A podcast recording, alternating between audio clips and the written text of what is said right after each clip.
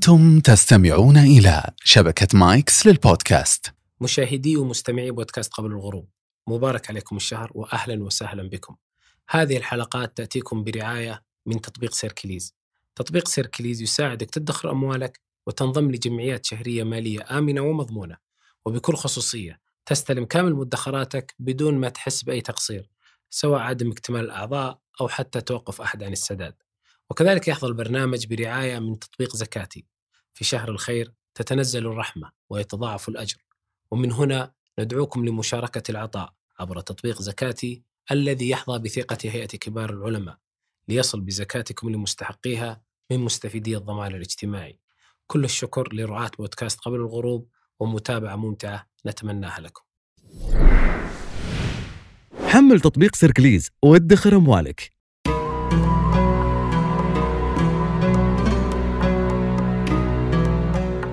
السلام عليكم. سنتحدث اليوم عن غريزة إنسانية ودافع فطري يسعى إلى تحقيقه البشر. سنتحدث اليوم عن السرور والسعادة، ومن منا لا يسعى إلى تحقيق هذه الغريزة في تجلياته وفي تحقيق أمنياته، وربما لكي يسعى إلى الأمن النفسي والاجتماعي. سنتحدث عن هذه المفردة في القرآن وفي اللغة، وعن أسبابها ودوافعها، وبعض تجلياتها في التاريخ والأدب والشعر. بداية نرحب بضيفنا الدائم فضيلة الشيخ صالح بن عواد المغامسي، فأهلا بكم. أهلا بك يا شيخ. حياك الله بعدي، وحيا الله الإخوة جميعا. أه تعرف أن السرور مفردة أه تشمل الكثير من الممارسات والسلوك. نعم. وأغلب بني البشر يسعى في حياته ربما لتحقيق هذه الغريزة.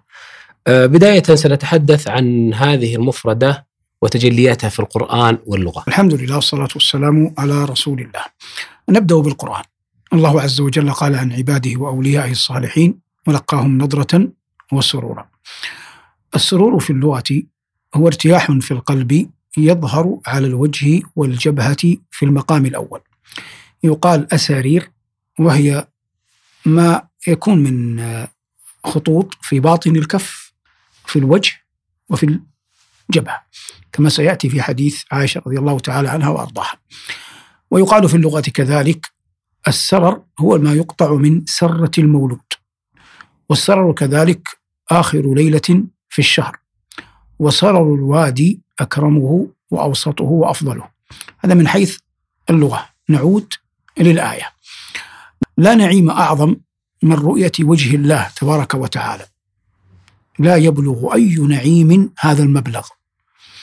فإذا كانت فإذا كان السرور تعريفه ارتياح في القلب لحصول نعمة أو اندفاع نقمة أو توقع أمر خير، هذه أسباب أو ما يجعل الإنسان مسرورا، بصرف النظر لماذا ينشرح قلبه، هذه مسألة أخرى، لكن هي مسألة انشراح في القلب يظهر على الوجه.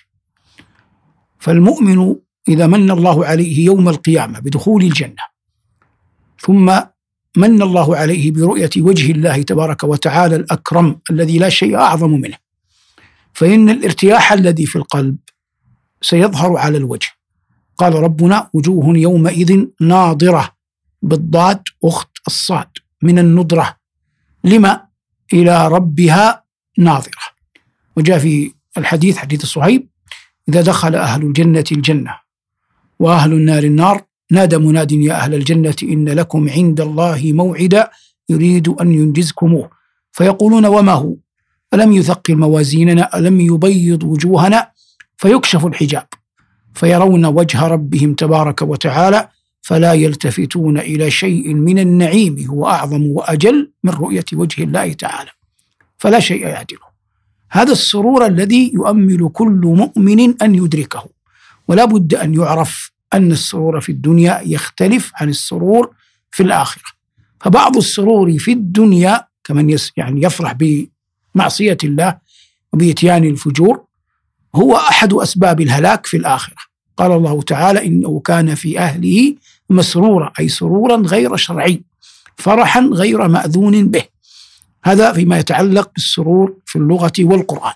ولقاهم نضرة وسرورا وجزاهم بما صبروا جنة وحريرة، مقدمة الآيات إن الأبرار يشربون من كأس كان مزاجها كافورا. هذا إجمالا ما يتعلق بالسرور في اللغة والقرآن. نعم جميل. الجميع يسعى في هذه الحياة لتحقيق هذه الغاية. هذه الغاية أو هذه دعنا نقول السجية، يعني لأن الإنسان يسعى في حياته نعم. ليحقق السعادة وليأمن في عيشه ويسعد. الأسباب والدوافع. ما الذي يجعلك مسرورا؟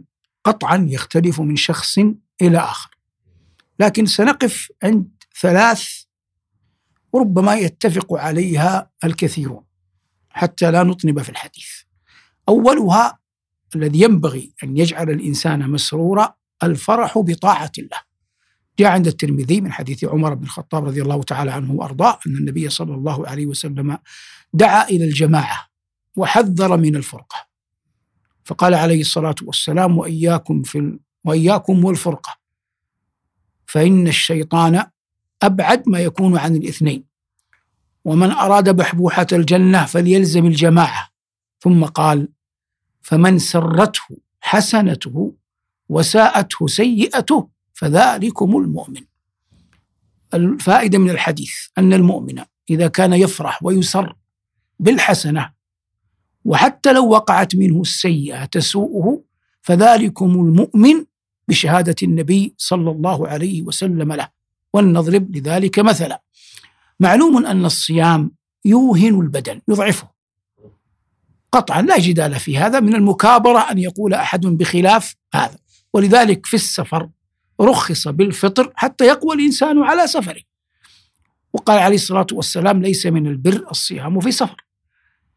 الإنسان ليلة الجمعة غالبا عندما يتذكر وهو أن غدا سيكون صائما وأن وراءه صلاة الجمعة، هذا الشيء ثقل هم يحمله الإنسان ليلة الجمعة، فإذا وفقه الله واستيقظ ضحى واغتسل وتوضأ وتوجه إلى المسجد وشهد الصلاة وهو صائم وعاد إلى بيته سيشعر بسرور عظيم يدخر هذه الحسنة عند الله جل وعلا، فيصبح من هذا الأمر من هذا الأمر عرف عرفنا بشهادة النبي صلى الله عليه وسلم أن هذا الرجل فيه من الإيمان الشيء العظيم، لأنه عندما يعود إلى داره يعود إلى أهله يعود إلى بيته يشعر بسرور عظيم أنه أدى تلك تلك الحسنة. عندما يكون الإنسان يملك شيئا من المال ثم يتعرض له سائل ثم يقوى على أن يغلب الشح في نفسه ويعطي ذلك السائل، ثم بعد أن فرغ السائل وذهب لا يصيبه ندم على أنه قل ماله أو نقص، وإنما يصيبه فرح وسرور أن الله أعانه على أن يتغلب على الشح الذي في نفسه وأعطى. هذا الذي سرته حسنته. فالسرور من أعظم أسبابه إتيان الحسنات. لما؟ لأن المؤمن يكون مؤمنا أولا بتوفيق الله له، وما كنا لنهتدي لولا أن هدانا الله، فما كان له لأن يصلي أو يعطي أو يفعل أي شيء مما أمر الله به لولا هداية الله له وتوفيقه. ولذلك بعض العلماء كان إذا فرغ من صلاة الجمعة وخرج من المسجد قال: اللهم إنا صلينا بحولك كما أمرتنا فارزقنا كما وعدتنا، لأن الله عز وجل قال: فإذا قضيت الصلاة فانتشروا في الأرض وابتغوا من فضل الله، فأمرنا الله أن نبتغي من فضله بعد صلاة الجمعة. والمقصود أن الإنسان إذا قام بالحسنة وتهيأت له وأعانه الله عليه، قد تكون بر والدة، قد تكون إعانة إغاثة ملهوف، قد تكون إعطاء مسكين، أيا كانت مما شرعه الله فأبواب الخير لا منتهى لها. قال عليه الصلاة والسلام في جامع أبواب الخير: ألا أدلك على أبواب الخير؟ الصوم جنة والصدقة تطفئ الخطيئة كما يطفئ الماء النار وصلاة الرجل في جوف الليل الآخر. فهذه حسنات. هذا من أعظم أسباب السعادة، من أعظم أسباب السرور. هذه واحدة. الأمر الثاني عودة الغائب الحبيب على غفلة بالغيب، يعني دون أن تترقبه، لأنك إذا كنت ترقبه أنت ستصبح يعني في شيء من الانزعاج، لكن عندما يأتيك فجأة فإذا هو بين يديك سالما معافا آيبا الفرحة عظيمة. قال مالك بن الريب: أعظم السرور قفلة على غفلة.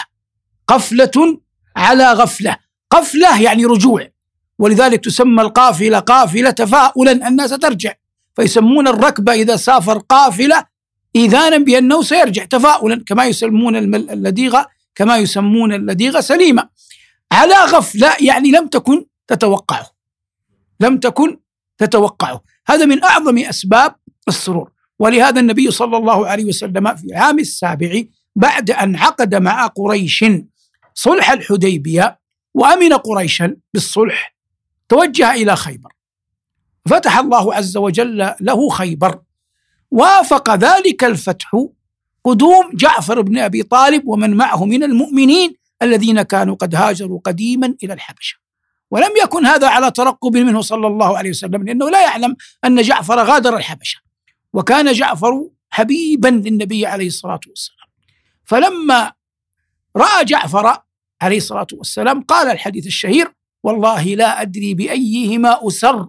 هذا السرور بفتح خيبر أم بقدوم جعفر، فهذا حبيب عاد على غفلة مني، يعني من غير أن أترقب وصوله، أنا اشتقت إليه، أبحث عنه، أتمنى قربه، أتمنى أوبته عودته، فإذا هو بين يدي. ولذلك يعني يحرص كثير من الأبناء من البنات من الطلاب الذين يبتعثون أو يسافرون لأي غرض ثم يعودون، بعضهم قد يبيت عودته لأهله دون أن يخبرهم، إنما يخبر رجلا أو رجلين من خاصته يرتب له قدومه واستقباله، فإذا به يدخل على أمه، يدخل على أبيه، يدخل على زوجته، يدخل على أبنائه وبناته، فرحهم به وقد عاد على غفلة منهم دون ترقب سيكون عظيما. وهذا من أعظم ما يجعل الإنسان يسر في قلبه. وقلنا مالك بن الريب يقول: أعظم السرور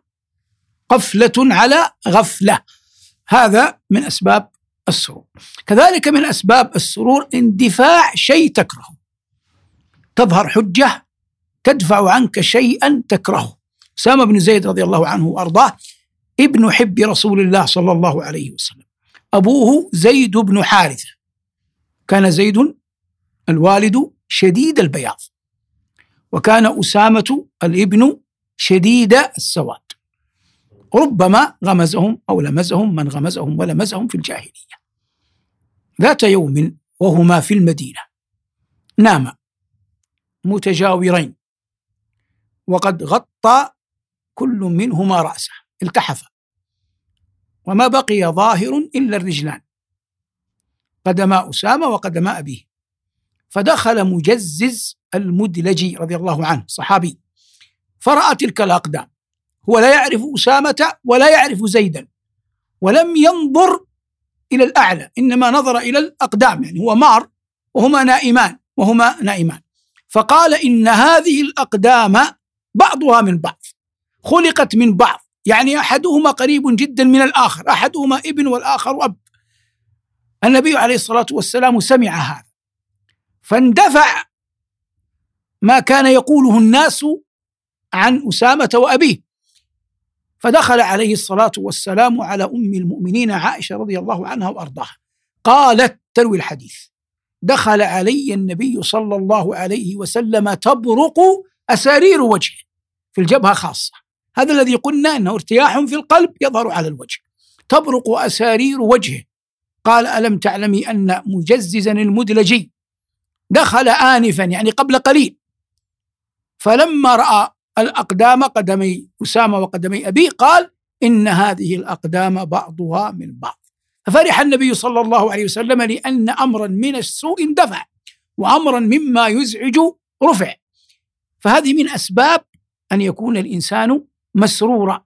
هذا مجزز من بني مدلج، من بني مدلج بني مدلج عرفوا في العرب بالقيافة ومعرفة الأنساب ومعرفة عود، يعني النسب، يعني النسب من حيث الظاهر ليس من حيث القراءة النظرية، لكن الأجساد إذا نظروها يعرفون ماذا يرتبط بعضه إلى بعض. وبنو مدلج يعني مدلج ابن مرة ابن عبد مناء ابن كنانة، يجتمع مع قريش في في كنانة، قبيلة عرفت بهذا.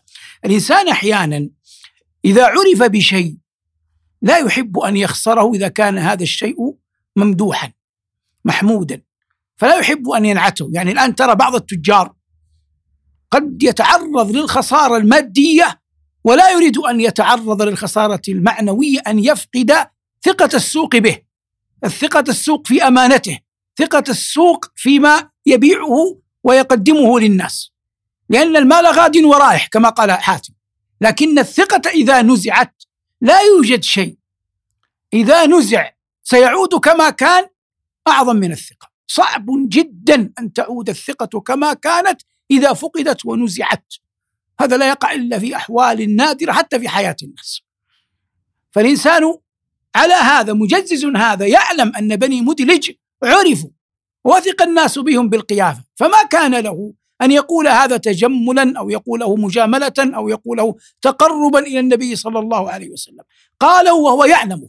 فلما جاءت هذه الشهادة من رجل ثبت تعرف العرب أن لهم باعا في هذا الأمر قبلها النبي صلى الله عليه وسلم. يعني لو جاء أحد من الصحابة مثلا من الأنصار ممن لم يعرفوا بهذا وقال هذه الأقدام بعضها من بعض لن يكون وقعها على النبي صلى الله عليه وسلم كما قال مجزز. ولهذا النبي عليه الصلاة والسلام لما نقل الخطاب والأمر والحدث إلى عائشة سمى القائل حتى يبين لها أن الأمر يقيني، قال إن مجززا المدلجي وعائشة من أعلم الناس بالعرب والأنساب والأخبار وراوية شعر، تعرف العرب، تعرف بيوتها، تعرف في كل حي من العرب بما اشتهر، تعرف أن بني مدلج عرفوا بالقيافة.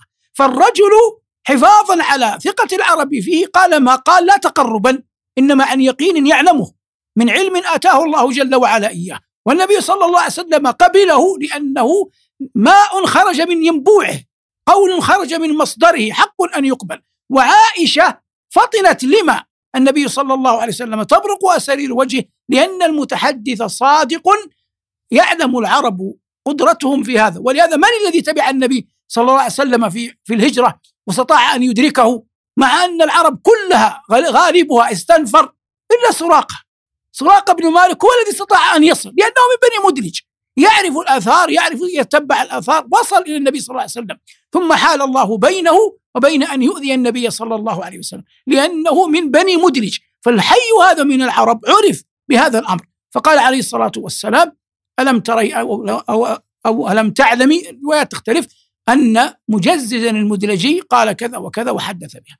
بنو مدلج قال صاحب مسالك الأبصار من القرن الثامن، توفي في أواسط القرن الثامن، قال إن منهم اليوم من يسكن مدينة دمياط في جمهورية مصر العربية، يعني بعضهم انتقل إلى هناك.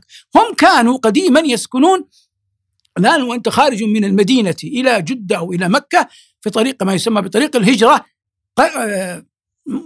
قرية أو مركز يسمى العشيرة، الناس ينطقون هنا العشيرة في في المدينة الآن. هذا كان سكن بني مدلج، وبعضهم كان يسكن في قديد وعسفان، هذه منازلهم في قديما. قلنا أنهم من كنانة، وكنانة هذه منازلها أغلب كنانة كانوا هناك، قلنا يجتمعون مع قريش في كنانة.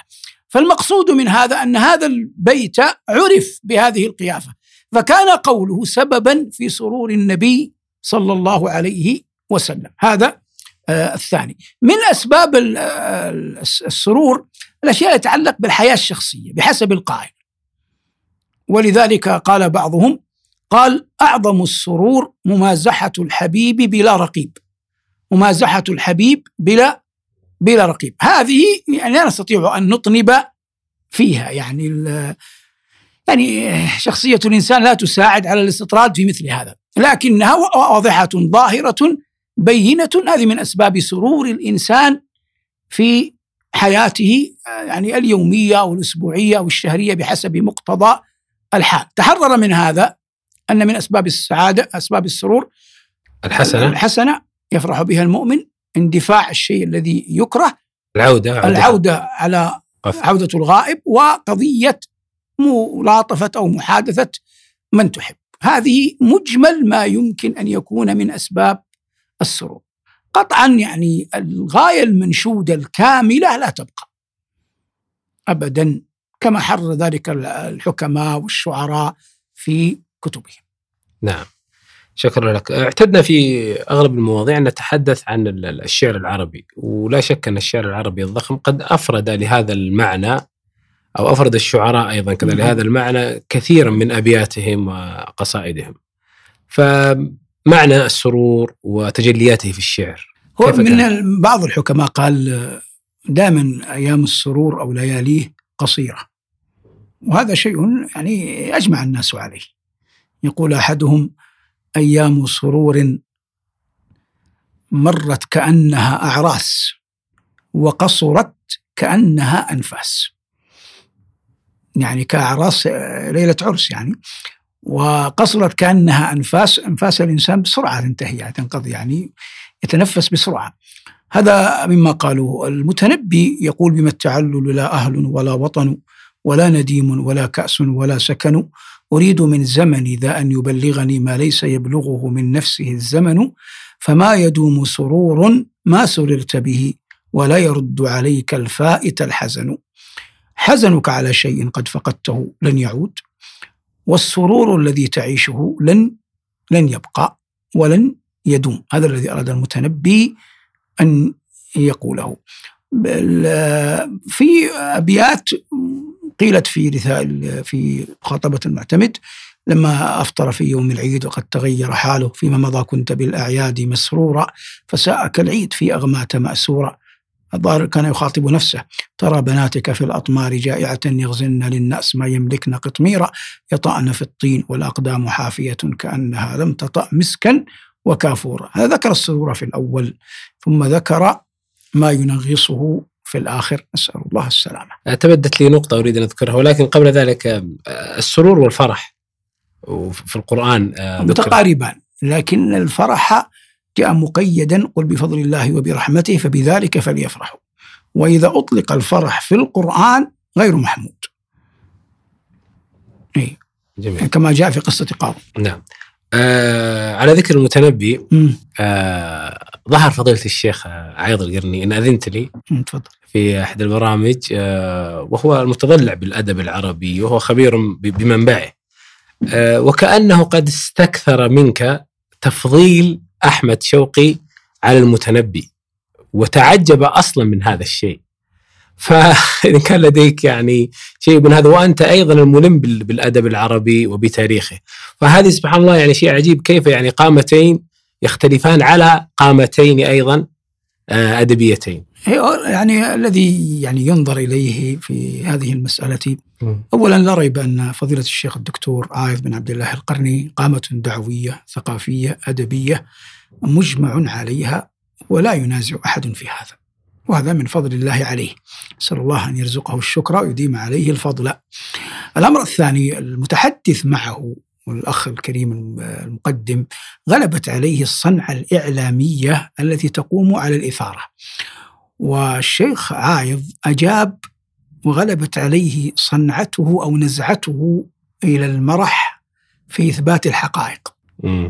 فقال إن بيتا للمتنبي أشهر من كذا وكذا وكذا وكذا، وهذا ليس ردا علميا يعني مع يعني جلالة من قاله الشيخ عائض، لكنه ليس ردا علميا. فأنا أحاول أن تغلب علي النزعة العلمية، يعني لا أريد أن أكون أسوأ الثلاثة. فالذي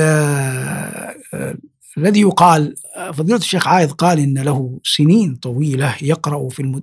في ديوان المتنبي، وأن هذه المحبة والقناعة التي جاءت عنده للمتنبي ناجمة عن قراءة يعني ليست عبثا. نعم. وهو يملك قدرة عقلية وعلمية وأدبية ومشهود، وهذا أمر لا نزاع فيه كما قلنا. لكني أعتقد لو أن أبا عبد الله مكث سنة واحدة يقرأ المجموعة الكاملة لشعر أحمد شوقي التي أخرجها إبراهيم الأبياري، لو مكث عاما واحدا فقط تفرغ لها سيعيد النظر كثيرا فيما قاله عن أحمد شوقي، فيما قاله عن أحمد شوقي من شبه الانتقاص له. نحن لم ننتقص المتنبي، وقلنا في دروس كثيرة أنه من فحول شعراء العربية ولا أحد ينازع في هذا، لكن كان الخلاف في قضية أيهما أفضل دون إنكار أن يكون أحدهما خامل الذكر في ذلك الباب أو قليل البضاعة. كلاهما فرسا رهان، لابد أن يعترف بهذا. فضيلته هو لم يعترف في فحوى حديثه بأن شوقي أهل بأن ينازع المتنبي، وهذا هو أحسن من المنافسة. إيه لا, لا شك لا نقبله. يعني احنا قرأنا لشوقي وقرأنا المتنبي وقرأنا كثيرا من شروح المتنبي القديمة والحديثة وآخرها البرقوقي رحمة الله عليه، وقرأنا الكثير لشوقي ومن نزعه من أدباء مصر في زمنه ومن وافقه وأيده، وبقي رأينا نحن. يعني الحمد لله الإنسان مطلع أدبيا وعلميا ونقديا على ما القضية من حيث الإجمال. يعني استشهد فضيلة الشيخ عائض بما يدل عنده على علو كعب المتنبي بأنه حاضر ومشهور، وهذا لا نزاع فيه. وأنت ذكرت في برنامج وذكرت في برامج كثير ومعي هنا ومع قلت أن فرق بين الشهرة وال... وال... وال... والقضية الأساسية أخرى، أن الغالب الحكام الأمراء الوجهاء عامة الناس يستشهدون بأبيات الحكمة، وليست الحكمة هي الغرض الواحد في الشعر.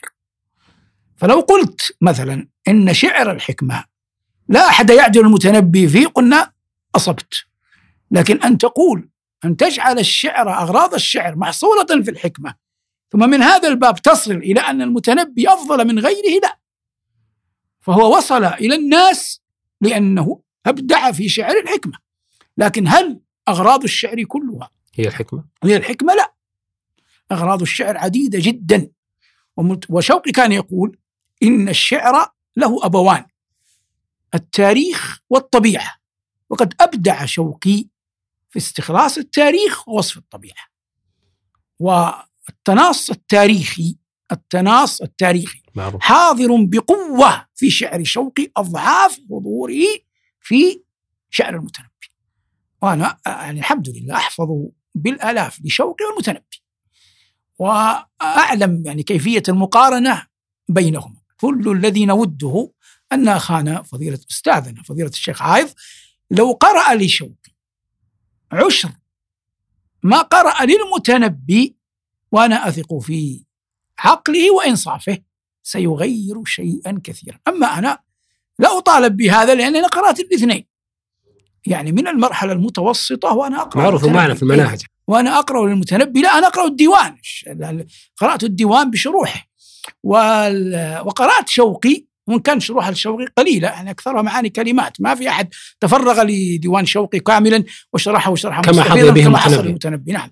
ثم أما قضية الشهرة فالشيخ عائض يعلم جيدا مثله لا يجهل هذا، أن المتنبي ظهر في زمن الشعر كان باقيا قائما على سوقه، أما الآن العصر الذي عاش فيه شوقي ليس كالعصر الذي عاش فيه المتنبي. ثم معلوم جدا أن القدم، وقد بين هذا كثير من الفلاسفة والمؤرخين، أن القدم يعطي الشيء قيمة، يعطي قيمة وقداسة. القداسة دائما مرتبطة بالقدم، الشيء كلما قدم يعطي قداسة. الآن الماركات التجارية القديمة صحيح. ولذلك يحرص التجار على أن يكتب السنة التي أسست فيها مؤسسته أو أسست فيها تجارته حتى يعلم أنه شيء عتيق. حتى الخمر، وهي الخمر المحرمة شرعا كتابا وسنة، العتيق منها يقول أهلها أنه أفضل، حتى ما يطيب به الإنسان العودة العتيق منه أفضل، هذا شيء معروف صحيح. فكون المتنبي له ثمانية قرون، أكثر من عشرة قرون تقريبا، وهو يقول الشعر بلا ريب أنه يحتاج شوقي إلى هذا. يعني يعني يعتبر من علو كعب شوقي أنه ظهر في زمن كثر فيه الحساد ومع ذلك وصل. ثم الأمة العربية والإسلامية والنبوة حاضرة بقوة في شعر شوقي، وهي مفقودة في شعر في شعر المتنبي. المتنبي حاضر في شعر سيف الدولة رجاء مال، وفي بني بويه على ما فيه من فساد المعتقد، لأنه كان يرجو مالا، ومدح وذم بناء على العطاء فقط. مدح كافور رجاء ما عنده، فلما خيب كافور رجاءه ذمه. وانظر الآن إلى شوقي. شوقي لما حصلت حرب البلقان وكان كمال أتاتورك وقتها قائدا قبل أن يتغير الأمر وتذهب خلافة آل عثمان التي قلنا لا تسمى خلافة، ملك آل عثمان، أيا كان مدحه شوقي، قال الله أكبر كم في الفتح من عجبي يا خالد الترك جدد خالد العربي.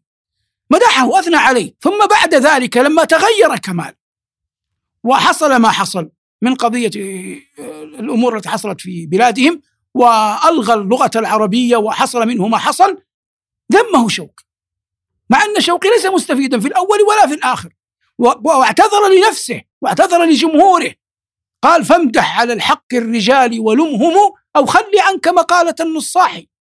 يعني يجعل الحق هو المعيار، فامدح على الحق الرجال ولمهم أو خلي عنك مقالة النصاحي.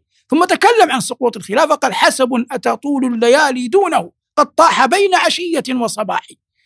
ولما ذكر قضية ينصح الخليفة، لما كان هناك رجل غربي أتي به لأن ذاك في الخلافة وسرق أموال، يعني اؤتمن على أشياء وسرقها، ثم بعد بعد ذلك جعل قيما على الآثار التي وجدوها في بعض الدول العربية التي كانوا يحكمونها من الفراعنة وغيرهم قبل يعني استقلال مصر، وهذا كلام في زمن العثمانيين، فجعل هذا الرجل قيما عليها. فيقول شوقي، يعني يستغرب من هذا الحصول: أمن سرق الخليفة وهو حي يعف عن الملوك مكفنين، يعني هذا سرق الأحياء. نعم. أمن سرق الخليفة وهو حي، يعني الخليفة العثماني، يعف عن الملوك مكفنين، بيترك الذهب والمجوهرات والآثار التي عند الفراعنة، مو معقول، ليس معقولا. هذه أبيات: قفي يا أخت يوشع خبرينا أحاديث القرون الغابرين، وليس الخلد مرتبة ترجى وتؤخذ من شفاه الجاهلين، ولكن منتهى همم كبار إذا ذهبت مصادرها بقينا، وسر العبقرية حين يسري فينتظم الصنائع والفنون، وأخذك من فم الدنيا ثناء وتركك في مسامعها طنيا. لما يتكلم عن النبي صلى الله عليه وسلم يقول: وعلمنا بناء المجد حتى أخذنا إمرة الأرض اغتصابا، وما نيل المطالب بالتمني ولكن تؤخذ الدنيا غلابا. لم يقل شوق المتنبي بيتا واحدا بمدح النبي صلى الله عليه وسلم. شوقي يقول: أبا الزهراء قد جاوزت قدري بمدحك بيد أن لي انتسابا، فما عرف البلاغة ذو بيان إذا لم يتخذك له كتابا، مدحت المالكين فزدت قدرا، فلما مدحتك اقتدت السحابة. وغيرها كثير مر معنا. وأنا لي برنامج في قناة إقراء اسمه ديوان العرب، يتحدث عن الشعر العربي من امرئ القيس إلى شوقي. غالب الشعراء تعرضنا لهم، وهو يبث في شهر رمضان يوميا في قناة إقراء. المقصود الآن بعض ما في الصدر عن شوقي، مع إجلالنا المتنبي كشاعر فقط. أما شوقي يقبل منه الشيء الكثير، وإن كان قد ابتلي بشرب الخمر، يعني عفى الله عنه وعنه، لكنه كشاعر لما دخل في أغراض عديدة. نعم، هو تنوع أغراض، تنوع أغراضه وقدرته والاستحضار التاريخي. نعم. يعني قال بعض من يعرفه أنه كان يدمن القراءة في لسان العرب، يقرأه بالليالي والأيام. سلام من صباب ردى أرق، ودمع لا يكفكف يا دمشق، ومعذرة اليراعة والقوافي، جلال الرزق عن وصف يدق. هذه أبيات تشترى بماء العينين. شارك الأمة كلها أحداثها، تكلم في حرب البلقان، وتكلم في قصف الفرنسيين لسوريا، وتكلم في سقوط الخلافة، وتكلم في قضايا عديدة، وتكلم لما كان بعض الأشراف ولاة على مكة وأساءوا إلى الحجاج وسرقوهم وآذوهم، تكلم باسم الحجاج وخاطب الخليفة إن هذا لا يجوز، وأن هؤلاء وإن كانوا طبعا ليسوا كلهم، جزء منهم يعني يعني حقبة معينة من حكم الأشراف تسلطوا على الحجاج. وتكلم عن الخليفة، مر على جسر البسفور، مع أنا بعض العجميات لا نطقها صحيح. لا البسفور الموجودة في الموجود في تركيا, في تركيا. أيوة. م. وفي زمن عبد الحميد الظاهر، وكان الجسر ضعيفا يعني غير مبالا به، يعني غير مهتم الخلفاء أنذاك به. فقال، وهو فيه شدة خوف من الأماكن، فقال: أمير المؤمنين رأيت جسرا أمر على الصراط ولا عليه. أمير المؤمنين يعني منصوبة يناديه: يا أمير المؤمنين. نعم. رأيت جسرا أمر على الصراط ولا عليه. ده كله من إبداعات شوقي في الشعر.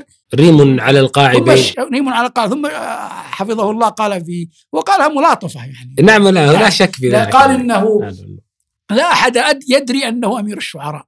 مم. وهذا هو أجمع تقريبا، هو نص بهذا الآن الشيء. نحن درسنا في المدارس، يعني يقول لا أحد يدري. لما أنت تأتي أي إنسان تعرفه بشوقي ماذا سيقول؟ نعم، أمير الشعراء. والله لا تأتي الآن بطالب في المرحلة المتوسطة، وسألته من أمير الشعراء؟ سيقول لك أحمد شوقي. لا. لا ينكر هذا، مع إجلالنا للمتنبي شاعرا ولذوق أخينا أبي عبد الله فضيلة الشيخ الدكتور عائض القرني. ناطلنا لكن نعم. أردنا أن نبين الخصائص النقدية، أنه التناص حقيقة وتنوع تنوع الأغراض أغراض. والإبداع فيها والإبداع فيها, والإبداع فيها. نعم. وكذلك الدافع، استحضار التاريخ. نعم. استحضار التاريخ ليس شيئا سهلا. رجل يطلب جاها ومالا. نعم. هذا المتنبي عانى من مصادمة الأيام له، أخرج ذلك حكمة. نعم. وأنت طبيعي جدا، واستشهد باستشهاد خادم الحرمين الشريفين الملك سلمان بشعر المتنبي، واستشهاد سماحة الشيخ بن باز، وذكر غيرهم. ولا شك أن الذين قالهم قمم لا جدال فيهم، إما في الحكم وإما في العلم، لكني لكن الأمر ليس كما نعم. ليس ليس كذلك يعني. نعم. وإن كنت وأنا يعني رأيت اللقاء شاهدت بعضه، أنا لا أشاهد شيئا كاملا، وهذا من أخطائي. حتى برنامجي هذا يعني واحدة حلقة رأيتها كاملة، وإلا حتى كل ما قدمته في التلفاز لم أشاهده. نعم. انتهى تقريبا المحاور، صراحة محاور ذو شجون. نعم. نشكرك على هذا الطرح. وأنا شكر الله لكم. شكر لكم مشاهدينا الكرام، وإن شاء الله نوفقكم في الحلقة القادمة. في أمان الله.